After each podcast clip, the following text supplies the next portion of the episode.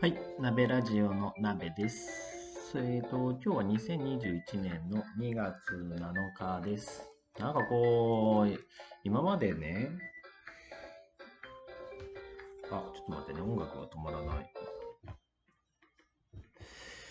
えっと、なんかこう、始まるときにね、こんなラジオですみたいな前置きもあったんだけれども、まあ別にね、皮膚科医として何か皮膚のことをみんなに提供してるわけでもないですし、あの結構取り留めもなく話すことも多いから、特に自己紹介は毎回入れてないです。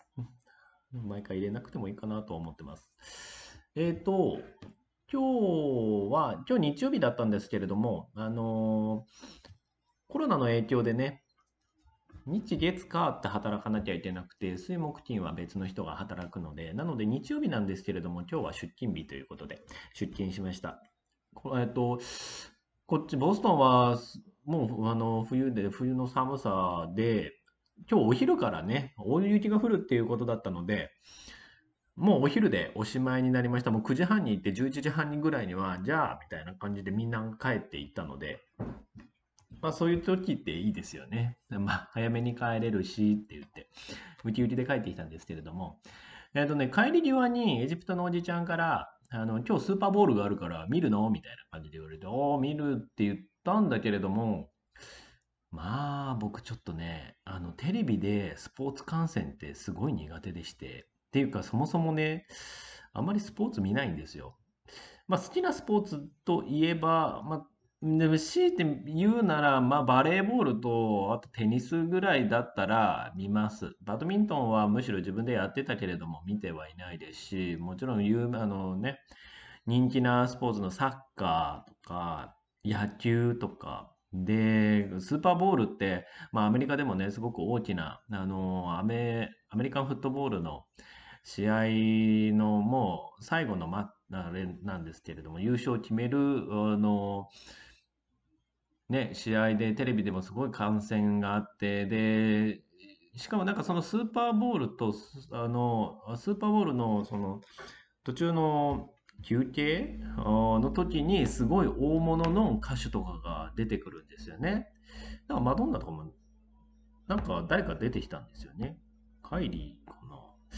いや、でも今年はなんか僕の全然知らない人が出てきてたらしいんですけれども、まあ結局見てないです。なっていうのも、まあダイジェストで見ればいいかなと。やっぱりね、あのー日本でもそうだったんですけれども、まあサッカーのね、ワールドカップがあって、こうみんなが応援してるって言うから、まあ見ます。あのーなんだろう。まあ、ちょっと疎外感があると困っちゃうし、話題にも乗れないと困るし、まあね、サッカーだったら、あの、で、しかも日本のね、サッカーだったら、日本人の名前だったらちょっと覚えやすいし、まあ、あらかじめちょっと覚えておくと、で、しかもね、なんか一人の人にね、をこう覚えておいて、その人だけ追ってると、まあ、それはそれで楽しいですし、まあ、サッカーね、見てて、ね、ルールが分かりづらいわけではないですよね。まあ、オフサイドとかはちょっと分からないですけれども、ただね、アメフトは見てても、ちょっとね、分からないので、えーなので、ちょっとね、野球見てるときと、まあ、野球もね、そんな難しくはないんですけれども、なんだかね、こう、苦手意識っていうのがあるんですよね。なんだろう、皆さんはどうなんでしょう。そのスポーツ観戦すごい好きっていう人以外の人って、スポーツ観戦苦手だなって思うのに、こう、オリンピックの時とか、あとはワールドカップの時とか、あとはまあ野球のね、あの大きな試合の時とか、あそういった時って皆さんどうしてます？本当にしっかりと見てます？それとも、こう、ダイジェストで見てたりとか、あと今まで見てなかったのに、あの、見、見よ、あの、周りからちょっと疎外感が感じちゃうからっていう理由で、まあ仕方なく見てる人とかもいるのかな。